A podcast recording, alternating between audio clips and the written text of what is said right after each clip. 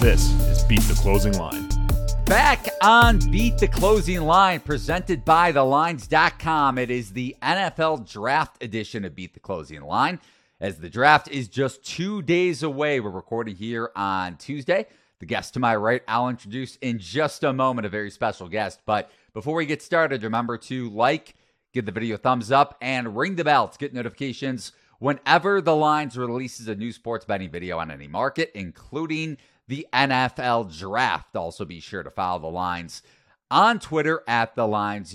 You can follow my Twitter handle as it says on the screen. And my guest, Ian Valentino at NFL Film Study on Twitter. He writes about the NFL Draft, talks about it for Pro Football Network, also works with our sister site, Gaming Today. What's going on today, Ian? Just a couple days away.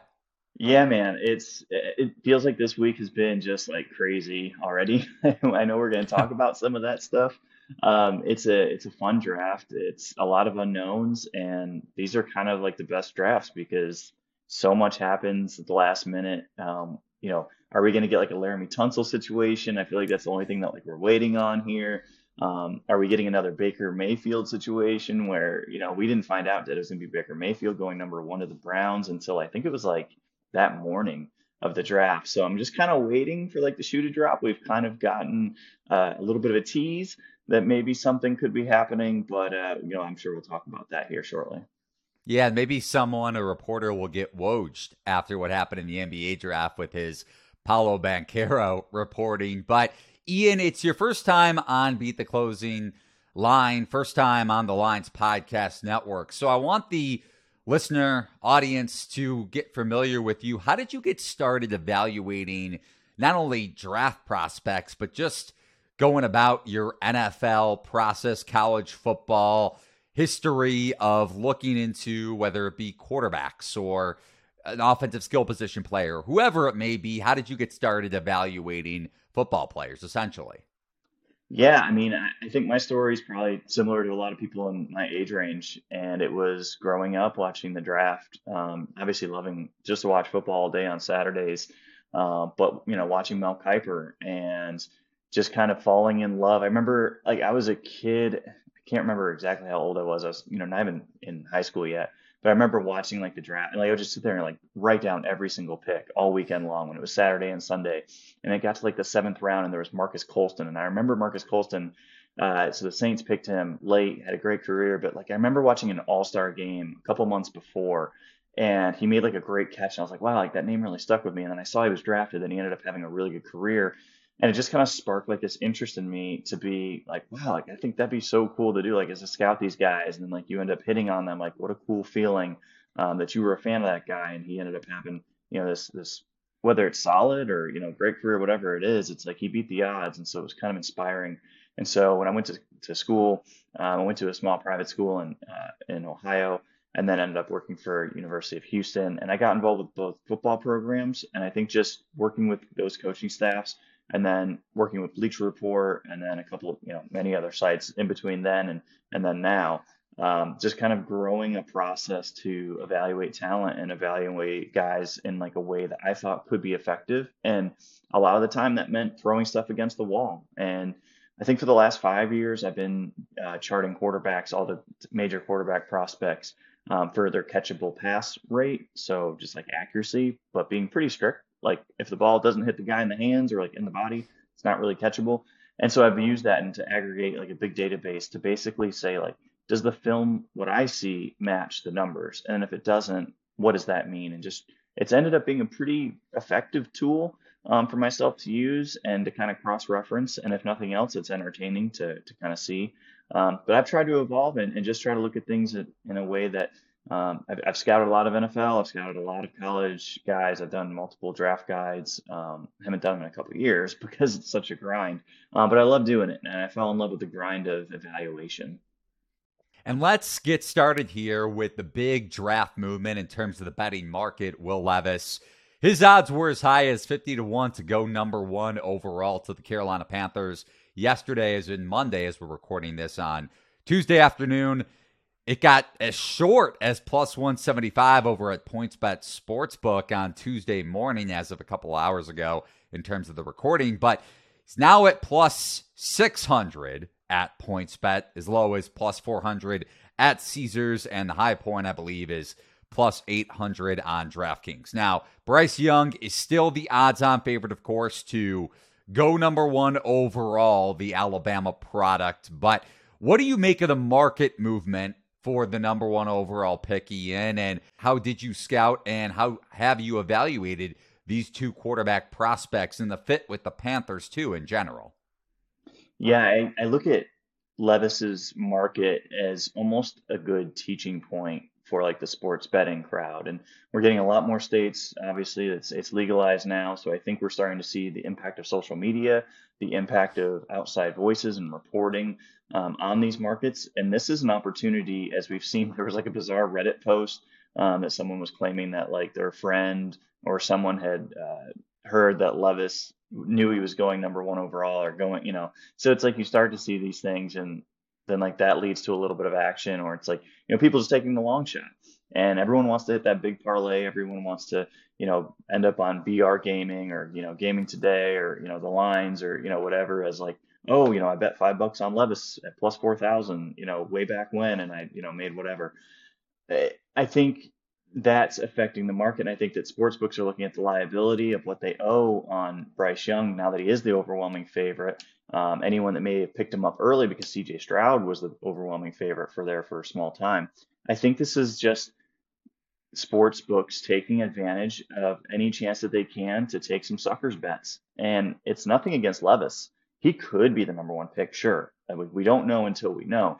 It just doesn't seem like that's been the messaging from the Panthers the entire time. Frank Reich has been extremely transparent about not equating height or arm strength or things that he's been associated with in the past for that pick and for this player. And also he's been transparent too to say he's not going to upend what the franchise wants to do. He's going to make his claim for who he'd like to take. But if they take a different player or if they want a different player, he's not going to rock the boat. So they have a very aggressive owner in Carolina, David Tepper.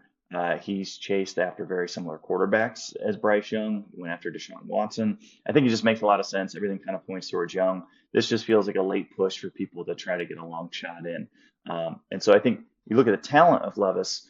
You know, I think each of these four guys kind of has their own case, right? Like he is very much someone that a traditional scout would look at, and you can see it with him because it's easy. He's very easy to scout. He was underneath center 2 years at Kentucky after playing at Penn State. When he was at Penn State, he was a rushing quarterback. He was a change of pace guy. He would come in and just run all over the place. So you know he's a good athlete. You go to Kentucky film, he's working underneath the center.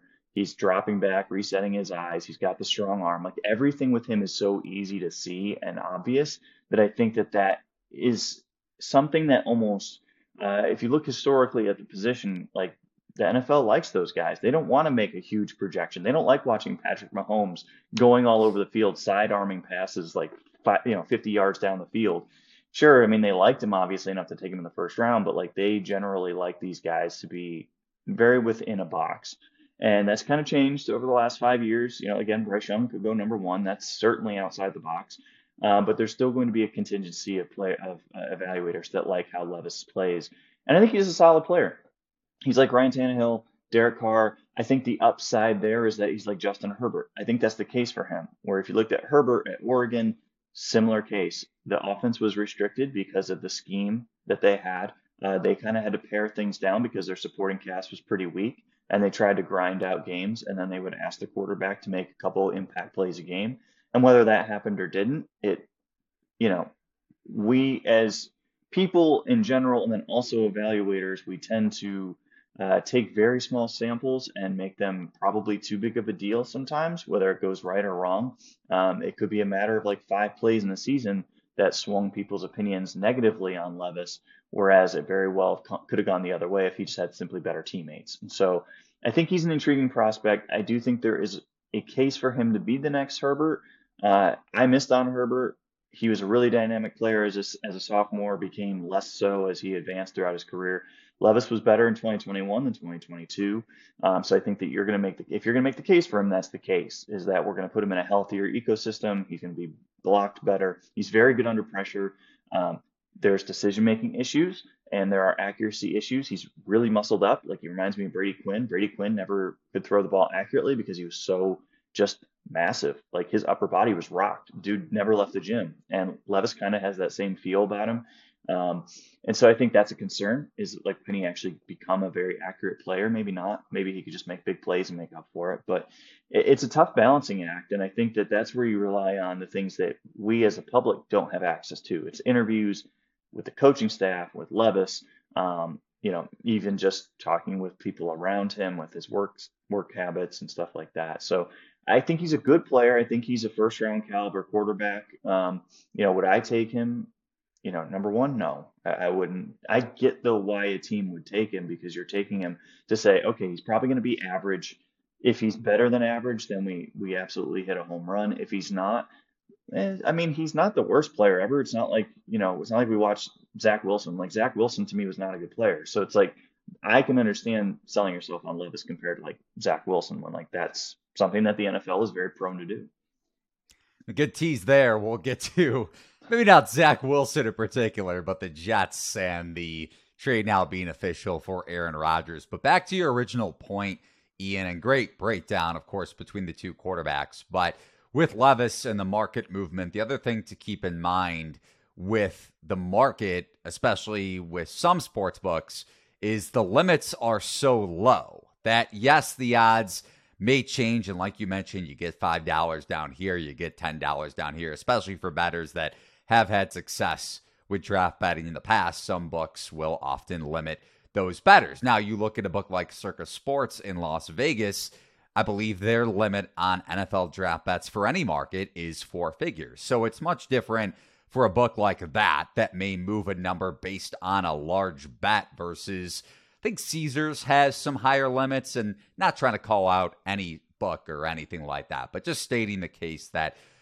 notably books don't want to get beat on a market like this because the intel isn't there on their side, just like what happened in the NFL or NBA draft with Paolo Banchero and how his number one overall pick odds shifted in a big way. And then all of a sudden the reporters were aligned with that minutes up until the pick. But Ian, let's shift over to the number 2 overall pick for the Houston Texans, as at Circa Sports, where I mentioned the limits are a bit higher. Levis is plus 130, so the favorite to go number 2 to Houston. Tyree Wilson is plus 270. Will Anderson right behind him at plus 280, so just a 10-cent difference. C.J. Stroud next up at plus 300, and then Bryce Young, if he didn't go number 1 overall, is plus 700. So I know you have a bet on this market, if you don't mind sharing your reasoning behind it. And I don't want to give it away necessarily, but if it isn't that style of personnel, which quarterback, maybe I did kind of give it away there, but which quarterback do you see being taken at number 2 overall? Yeah, this is the fascinating one, and I think it was Jay from Fox Sports. Jay Glazer. Yeah, he talked about it. I think it was last night, Monday night, where he was like, people just don't know and about Houston and what they want to do. Then this is what Houston's done. They are a wild card, and some of that's for a bad reason, because they are prone to doing some things that are just not traditional. And I don't think that's a bad thing, but I think that some of the picks, how they've turned out, have been not necessarily favorable, like Derek Stingley over Sauce Gardner. It didn't work out in their favor, or at least it hasn't so far. Maybe it will later, but they are a team that's tough to peg because they are unpredictable. But also, I think they've done a good job. Like, they've kept people guessing. I think they very much wanted Bryce Young. Some of this could be a little bit of a smokescreen to bait the Colts to move up. Say, hey, look, if you love Will Levis, well, we love Will Levis, so maybe you should trade with us. And I very much believe that. And I also buy into the reports a little bit that it's possible that they don't feel pressured to take a quarterback here. They may look at this and say, we might want Hendon Hooker day 2, or maybe even at number 12 overall. It's hard to know. Like, I have a hard time believing that they didn't fall in love with one of the 4 quarterbacks who they're going to probably be able to see either at number 2, or maybe the 1 or 2 that they might see at number 12. I have a hard time believing that. It's possible. Maybe they wait till next year to take their quarterback. That's possible too, probably less likely, but somewhat possible. You can't guarantee, especially from a franchise that's fired their head coach in 2 straight seasons, that they're going to give DeMeco Ryans anything more than a season. I think they will and they should, but you just don't know. And generally front offices do operate like that, where they don't operate as if they have security, because generally owners don't like going through 3 rebuilding seasons. So I think there's a lot of factors here. It's a very, very complicated situation, and they've done a great job holding things close to their chest. And so to me, their market is fascinating. I think I would not be surprised if they don't love Levis. I think Levis is more of a late smokescreen. I think he's someone that teams like. However, it's going to be very team dependent. And as we get down into like the top, or I should say the picks like 4 through 7-ish range, some of those teams have dysfunctional front offices or split front offices too. And so I think a lot of the noise, what we hear, a lot of it is true. It just depends on like what that source is. And so for me, looking at number 2, I'm not buying that it's going to be Will Levis. So if I'm going to be betting on this, and I did place a bet on this, I'm looking at Tyree Wilson to go number 2, because I do think that the earlier talk, the earlier chatter, I think was probably more accurate. And generally the closer we get to the draft, I do think it's pretty fair to say, like, at this point, it is usually smokescreen season. I think it is a little bit more influencing what other teams might expect you to do. I think the earlier talk is usually more accurate. And the earlier talk was that they were going to be looking towards taking a defender and waiting until number 12, or potentially trading up from that number 12 pick to take either Anthony Richardson or C.J. Stroud, whoever's ends up falling, if one of them even ends up falling. It's possible that neither of them do. So I think they're comfortable with where they are. It's a little bit of a value grab for me, because I just don't love the value of taking the other quarterbacks here. I think Wilson's a reasonable one. He fits that defensive front very well. He fits the defense better than Will Anderson. He's not a better player than Will Anderson. But when you look at Will Anderson, fitting him into DeMeco Ryan's system, Nick Bosa is really the guy that you have to look towards for Ryan's experience and what he did with Bosa. He built it around Bosa's skill set. Wilson is closer to Bosa than Will Anderson is physically. So I think that's going to influence how they build this scheme. Might end up tailing you on that bet. Just want to put that out there. So you mentioned C.J. Stroud and Anthony Richardson, Ohio State and Florida respectively, obviously their former schools. If either of them or one of them does fall in the first round, again, you hit on this a little bit, teased it, which quarterback do you think it is? And for the NFL, casual NFL fan, maybe not better so much, how do you evaluate these 2 quarterbacks overall?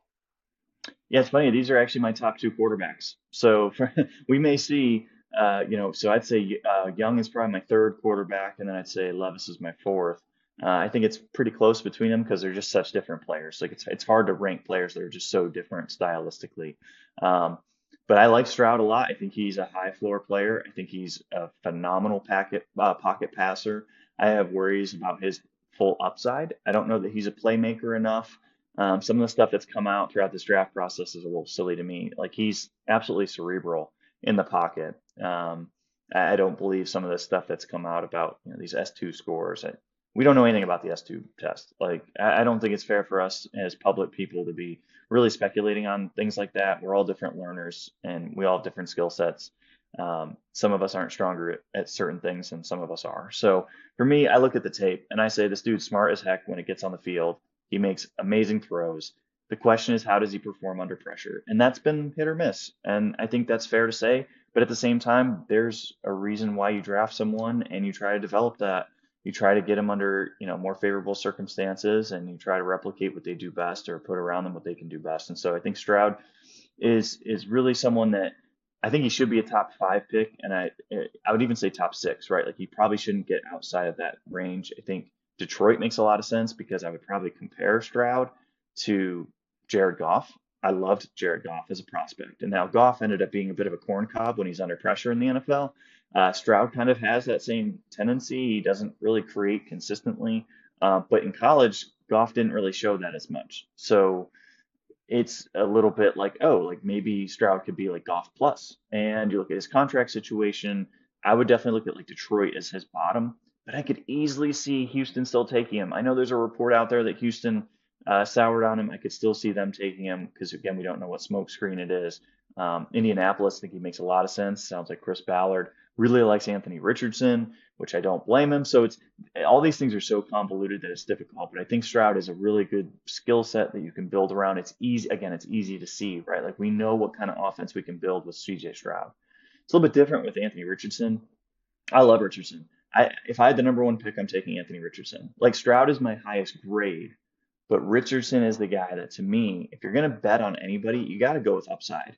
And it's not reckless upside. It's an upside that there's enough there. When you watch him, he's super smart in the pocket. He's a nuanced player. He's not, I think probably the best example of like someone who was the antithesis of him was Malik Willis. Like I liked Malik Willis' skill set. Everyone liked Malik Willis' skill set. Super good athlete. But he was coming from a really simple offense. He ran into sacks consistently. His accuracy, we saw it in the NFL last year, it's pretty rough. He needs to be completely rebuilt. And he's 3 years older than Anthony Richardson. So Richardson plays at Florida. It's an aggressive two-receiver vertical offense. Of course, his completion percentage is not going to be super high. And he tends to throw the ball away over taking sacks. So again, his completion percentage is going to be a little bit lower. He's super raw. Started one season. And you can see that. Like there are times when it's like, okay, you need to rep that out. That's going to take a year or two. It's going to kind of be like Josh Allen when he came out of Wyoming at Buffalo. Like Buffalo had to say, I don't care how bad you are, Josh Allen. The first 2 or 3 years, we're with you. It does not matter. We believe in you as a person and as a worker. It ended up paying off massively. And I think that Richardson can kind of have that same trajectory. I think it's going to probably be rough that first year or two, but he's such a dynamic passer of the ball. He's so good. He recognizes pressure easily. He does need to improve his passing motion, of course, but he's talked about that. He's talked about his footwork. He's talked about being able to work out the things that he knows he needs to work on. I think all those things, that awareness of himself really speaks well to his character and also his pathway to improvement. So to me, these guys, if you put them in the right situation, both of them I think could be great players. In the NFL now, you probably have 8 or 9 quarterbacks that can really make a difference on Sundays, Saturdays and Thursdays and Mondays and every other day that NFL football is now played. But, you know, there's only a handful of those guys. I think both Richardson and Stroud have the actual skill set to get there. Last draft topic before we get to Rodgers and the Jets. Devin Witherspoon, the former Illinois cornerback, expected to be the number 1 defensive back off the board come Thursday's draft. A bit different than last year with Stingley being the number 1 guy off the board in the first round.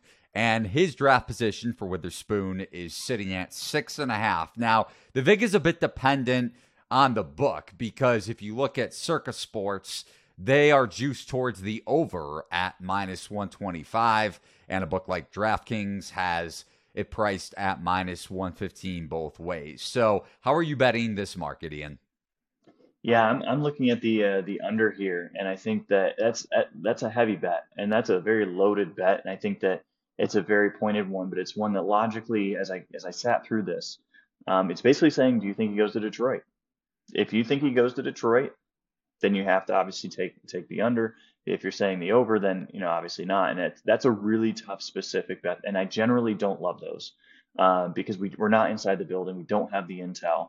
We don't have the medicals, and those things all matter, and those are the things that are out of our controls and the book's controls. But the way I evaluated Witherspoon is he's a good talent. Would he be my first corner off the board? No, probably not. I'd probably take maybe even Joey Porter Jr. I'd probably take Christian Gonzalez over him. It's not necessarily against Witherspoon. It's just his frame generally does not project to a number 1 corner. It's almost more like the Jair Alexander thing. It's like, Jair Alexander is really good for Green Bay, but he's a slot corner. Like generally, they don't pay slot corners like they do number 1 corners on the outside. And so to me, that's a big factor. Like it's about value with the pick. But that doesn't matter to Detroit. Detroit has a staff full of former players who were gritty players who are generally going to be drawn towards more feisty type of players. We saw it on Hard Knocks. We've seen it with the draft picks that they made. And Aiden Hutchinson was a great draft pick, but they were going to make that pick probably regardless if they had the number 1 pick or you know, if he fell to them at number 10. And so I think they look for the mindset. And to me, Devin Witherspoon has that mindset. He is really tough as nails. I love his game. I mean, from a personality standpoint, like that's exactly what you want from a defender. But from a team building perspective, it's not necessarily something I would agree with. So for me, I think he does go to Detroit. The thing I would worry about there is that if Jalen Carter's on the board, does Detroit go with the better player at the more valuable position? So it's a risky pick, but I think it's a reasonably logical pick, which sometimes these work out, sometimes they don't. Yeah, and the Okuda trade to the Falcons certainly helps your position, although he did kind of bust out from what being a top five pick going back to the COVID draft. I think so that was 2020. Yeah. Yes, so we're talking 3 years ago. And that need for Detroit definitely revolves around corner, even though, like you mentioned, best player available may side with Carter. But wrapping things up here, Ian, and it's been a really fun podcast. I want to go back to the big news on Monday afternoon. It's been a holdover from all the rumors over the last 2 or 3 months with Aaron Rodgers now officially a New York Jet. As of Monday, the consensus price on the Jets to win the Super Bowl is, I believe, plus 1,400. Keep bringing up Circa, but they do have the best number available in the market at plus 1,600. And it's no surprise, just because of how bettors operate, that the Jets have received the most bets, the most tickets in the Super Bowl betting market at BetMGM, but also the odds to win the AFC East, which are right around plus 250. And obviously that comes with a caveat in terms of expectations for Rodgers in this Jets offense, because yes, he's paired back up with Nathaniel Hackett, who before he struggled mightily with Russell Wilson in Denver was the OC in Green Bay, but Rodgers last year with a better offensive line than what he'll have in front of him with New York has a bottom 10 or had a bottom 10 yards per pass attempt in 2022, 2023. And his dropback EPA, expected points added per pass attempt, also graded fairly low. So what do you make of the Jets offense evaluating Rodgers as a much older quarterback than some of these quarterback prospects that were talking about right now? And I believe the Jets win total is going to settle around 9.5. So just expectations for, like I mentioned, New York in general for next season. Yeah. It's one of those things, like I like the trade for the Jets because I don't think they can fail in this trade. It just depends on your expectations. If your expectations are Super Bowl, that's going to be tough. It's going to be a tough sell. Now, Rodgers might be good enough to get them there. He can't play like he did last year. But also, I think his level of play last year was influenced by his unhappiness. And so I think he's going to return a happier player. I mean, he's 39. So, he was probably average last year. If he's above average this year, that's probably enough to get them at least into the playoffs. I would say probably over that 9.5 win total. I think that 10 wins is probably the bar for me. But it's a razor thin margin, and it's a really tough AFC East. It's a really tough AFC. Betting on them to go any further than that is just going to be difficult, because chances are they're going to play like the Bengals. They could play a Browns team where if Deshaun Watson is, back to the guy that we've seen him be, that's going to be a pretty scary team too. Obviously, the whole AFC East, AFC West could be a lot loaded, more loaded this year if the Broncos kind of bounce back. So I have a tough time projecting them past the regular season, but I do think that the offense is going to be obviously much improved. So I was looking yesterday, and the Jets, in their quarterback history as a franchise, in their top 15 passers in terms of career passing yards with the franchise, one quarterback has completed at least 60% of his passes throughout his entire career with the Jets, and that's Chad Pennington. That's it. No one else. Like, they are astronomically bad as a franchise at having quarterbacks. So, I mean, Aaron Rodgers is going to get that. Like, Aaron Rodgers will get there. He will be at least efficient. He'll control the ball. He won't turn it over. The question is whether he brings those explosive plays. I think with this surrounding cast, I think he will. The fact the Jets kept their first-round pick this year, I think, is a very good thing. It's very smart of them. They probably should have added some extra protections to that pick in 2024, maybe like a playoff escalator instead of just playing time, but that's kind of semantics. At the end of the day, if Rodgers plays 2 years for the team and he's generally solid from what we've seen, even at his worst throughout his career, he's going to be such a massive upgrade that team's going to be super competitive every single week. Best case is that their defense returns to the level that they were. Breece Hall is healthy.